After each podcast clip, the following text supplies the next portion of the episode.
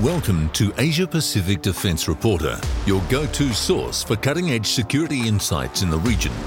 Get ready for rapid fire analysis and commentary from the Asia Pacific with your host, Kym Bergmann.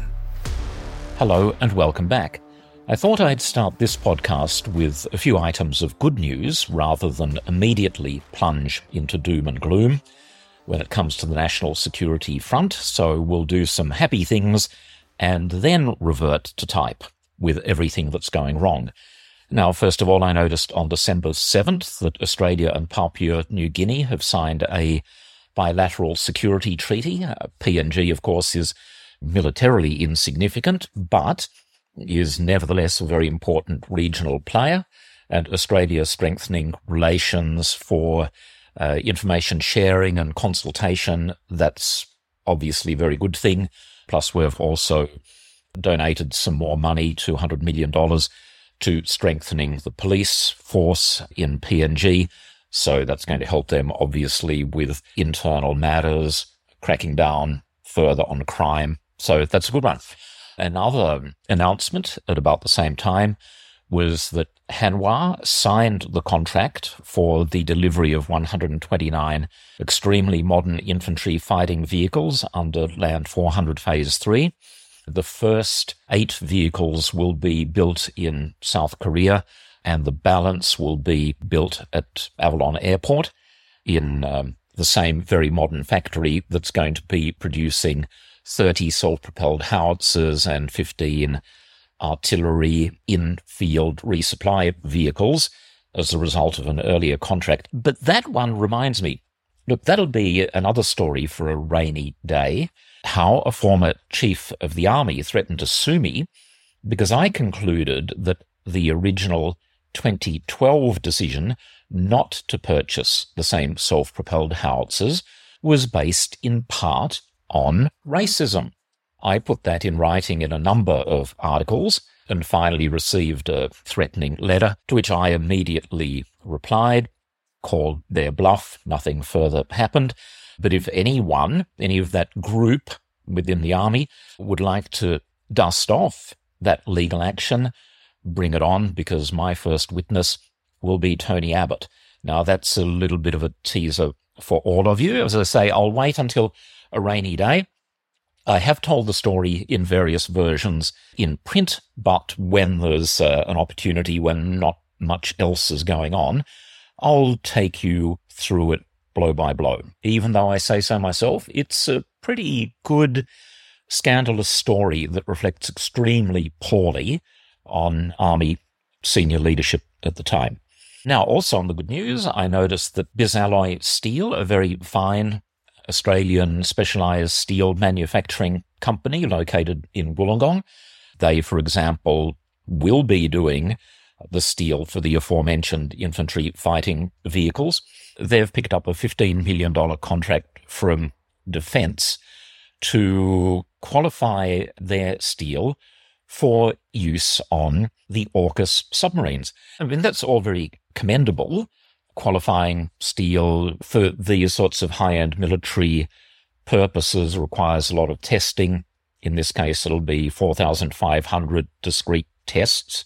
Having said that, I mean, Bisalloy is doing this stuff all the time, and there's nothing that mysterious about submarine steel, but something happening is better than nothing. Although you do have to wonder why would we be qualifying the steel now when the production of a submarine in Australia, if it ever happens, which I doubt, will be starting in the early 2040s. So we're about 15 years ahead of time. I think this is because, and these are interconnected themes, in the United States, they are getting closer to passing the legislation that will clear the way to move ahead with this proposed sale of second-hand Virginia class submarines to Australia. I've dealt with that previously. It's sort of an ongoing story. As I pointed out, the US draft legislation, which still has to go through Congress, by the way, but it, it seems it will, also has a number of very important reporting requirements for the US, either Secretary of Navy or Secretary of Defense, to report to Congress on things like the progress that Australia is making on mobilizing its industry base. And frankly, there aren't that many good news stories out there on that front. I mean, for goodness sake, the most populous state in Australia cannot even get a $5 billion road intersection right. And they've squandered that money on something that makes traffic congestion in, in a city even worse than it already is. And they expect that we'll be able to build nuclear powered submarines. Not going to happen. Anyway, but getting back to Bisalloy, the United States. So one of the things that needs to be reported to Congress is progress that Australia is making on mobilizing for eventual construction of submarines. And this is a good little story. I'm, I'm guessing that defense has been looking around and has said, okay, what can we do right now that is going to give people in the United States some ammunition, verbal ammunition, some justification to show Congress that yes, Australia is taking steps in the direction of being able to manufacture nuclear powered submarines.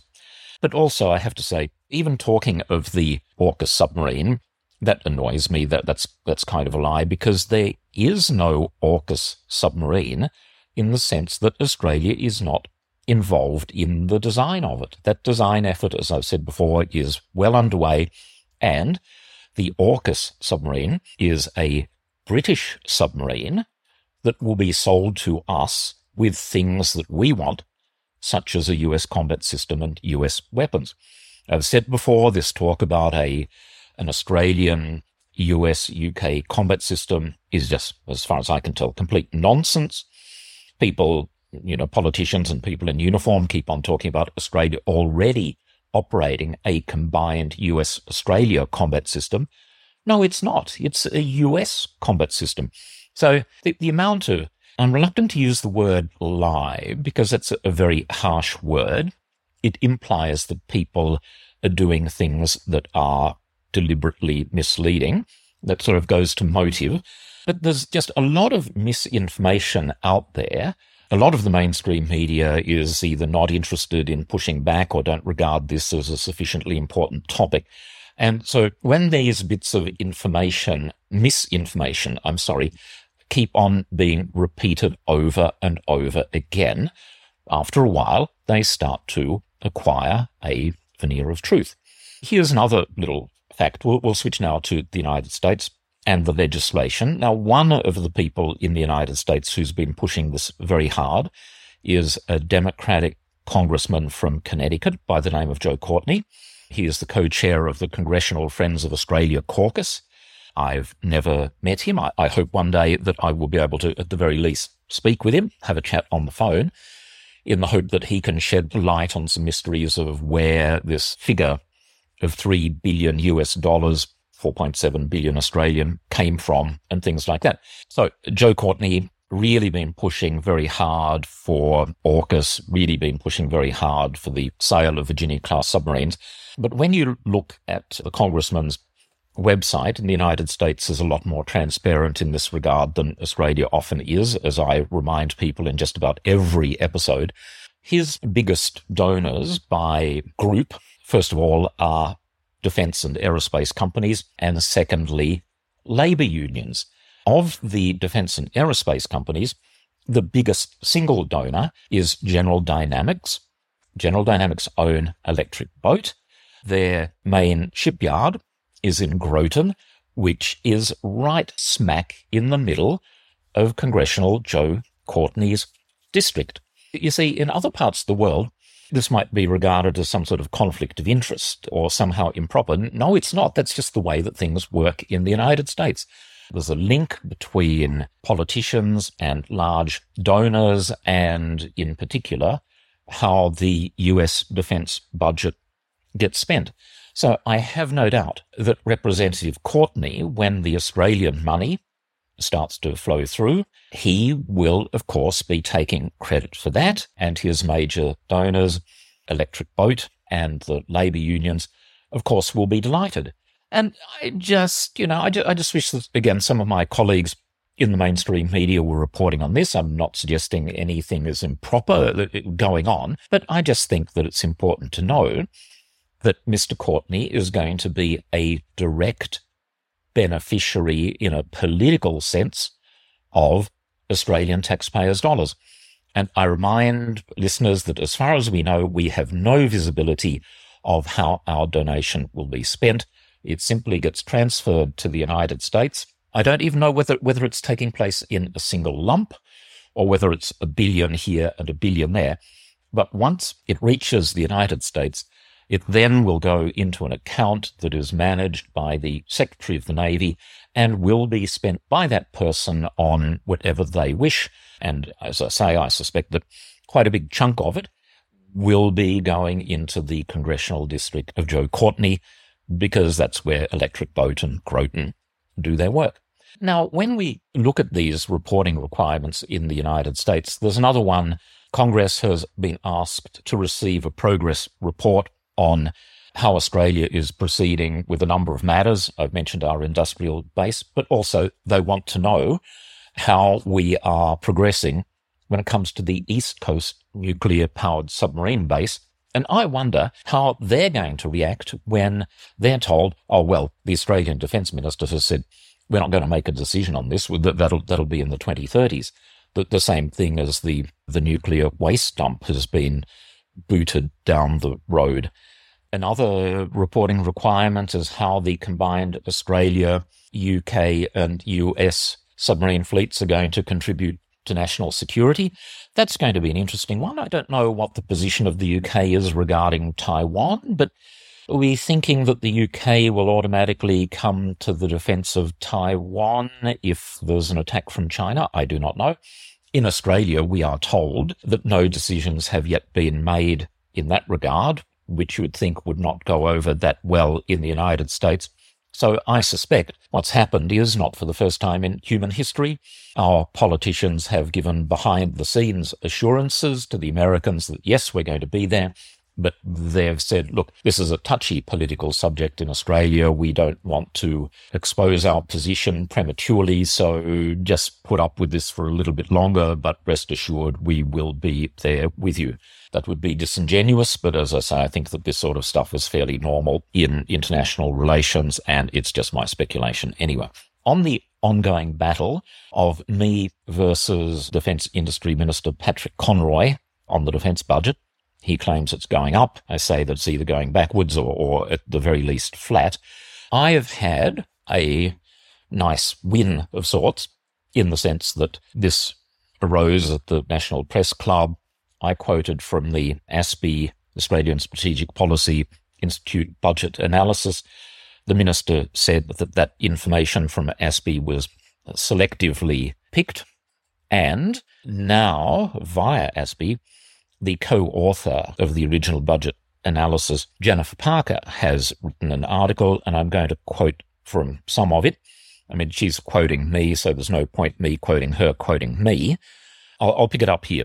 And this is quoting directly from the article. Jennifer Parker says, The minister rejected the assertion, the assertion of budget reduction, saying ASPI were picking and choosing between what parts they counted and what parts they didn't count. I urge you to look at the defence papers. Every year defence funding goes up. And Jennifer Parker continues, his response highlighted the greatest single risk to Australia's defence, the squeezing, in inverted commas, of the defence budget. The issue that became readily apparent in that response is that the government is still not ready to admit that the defence budget is under extreme pressure at a time when Conroy has stated that investment is needed. She continues, just bear with me. I, will I, I, try not to uh, read large slabs of text, but this is really worth hammering home, I think. Budgets are not a matter of interpretation or perception. They are simply a matter of numbers and maths. As part of the process of making the numbers work, defence is compensated for fluctuations in the exchange rate and is forecast to receive 4 billion in compensation over the next 3 years. This is, of course, not real money. It simply acknowledges the fact that defence pays more for capabilities when the Australian dollar is low. When you remove the compensation for foreign exchange fluctuations, the real funding of defence becomes clear. In March 2022 budget forecast, Defence core funding was predicted to be 154 billion for the next three financial years. The budget delivered in May 2023 forecasts 156.5 billion for defence over the same period. She says that's an increase, yes, but it's not a real increase. When you remove the 4 billion compensation for exchange rate fluctuations, defence receives $152.5 billion across the next three years.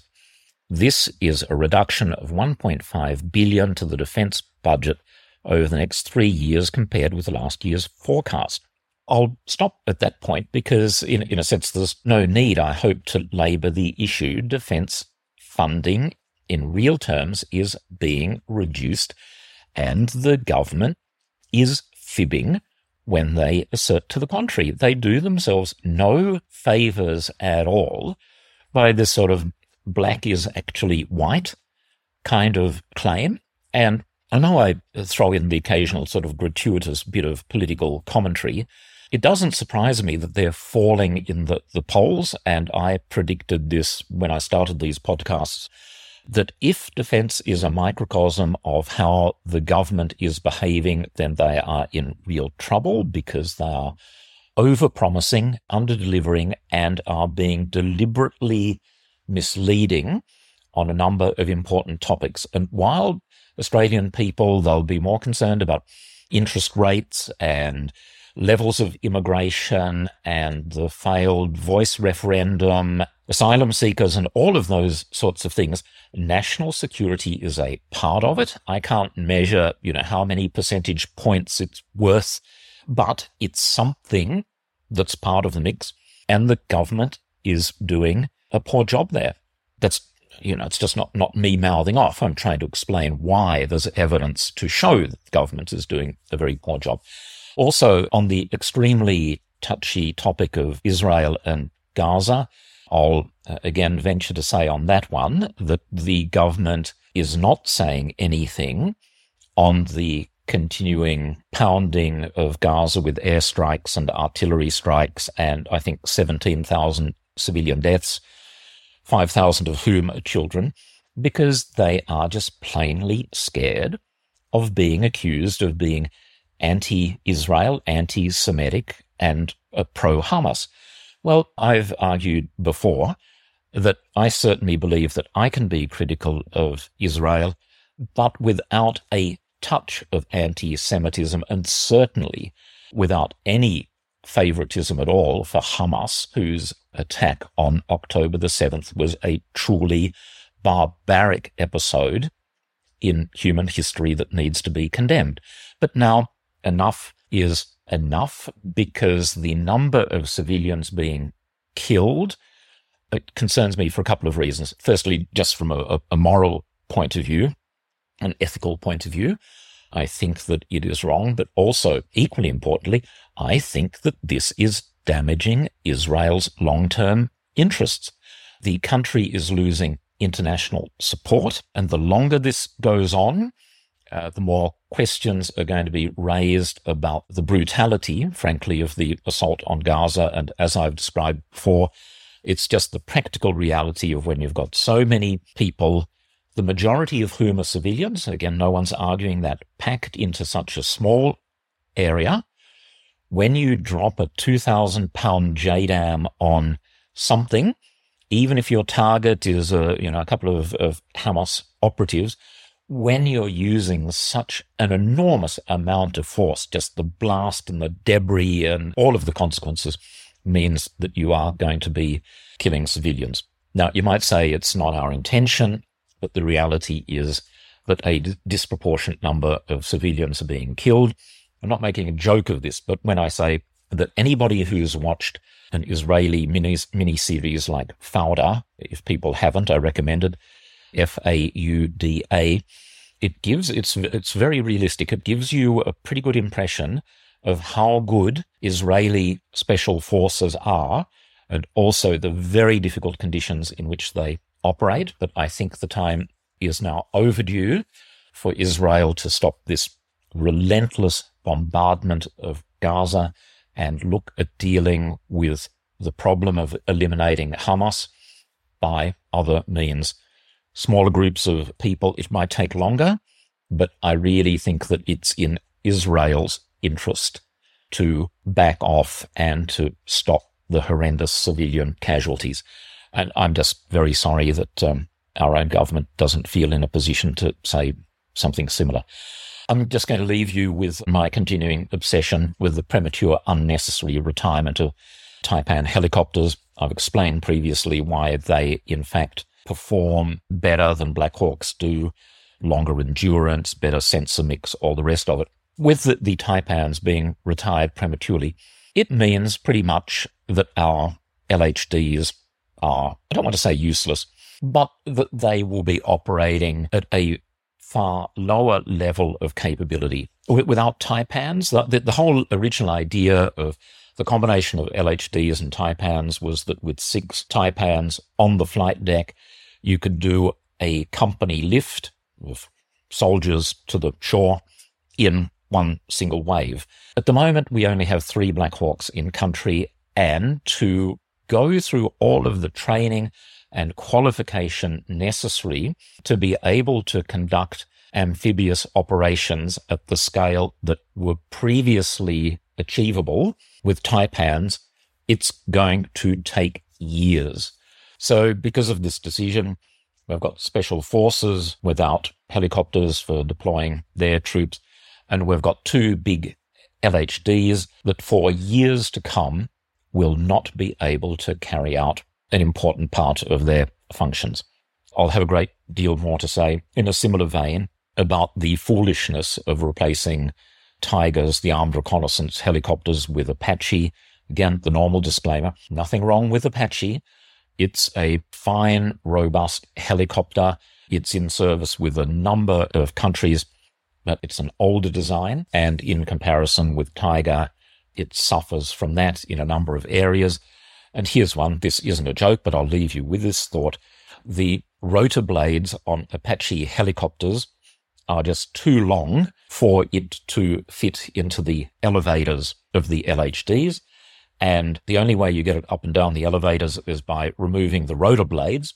And I can tell you, for a, a ship at sea, when you've landed on deck, if it's anything more than, you, you know, sea state one, which is pretty much dead calm for people who are not familiar with sea states, you're not going to be wanting to take rotor blades on and off. That's not going to happen. So the helicopters are going to be up on deck. They're not marinized. The corrosion problems are, are going to be vast. And we're spending $7 billion unnecessarily. Well, I'm glad I started with some positive stuff because once again, I've concluded there on a bit of doom and gloom. Thank you for listening. See you next time. Bye for now. That's today's Asia Pacific Defence Reporter. For more in depth articles, expert opinions, and exclusive interviews, visit AsiaPacificDefenceReporter.com. Stay informed, stay ahead. This is your source for all things defence. Until next time.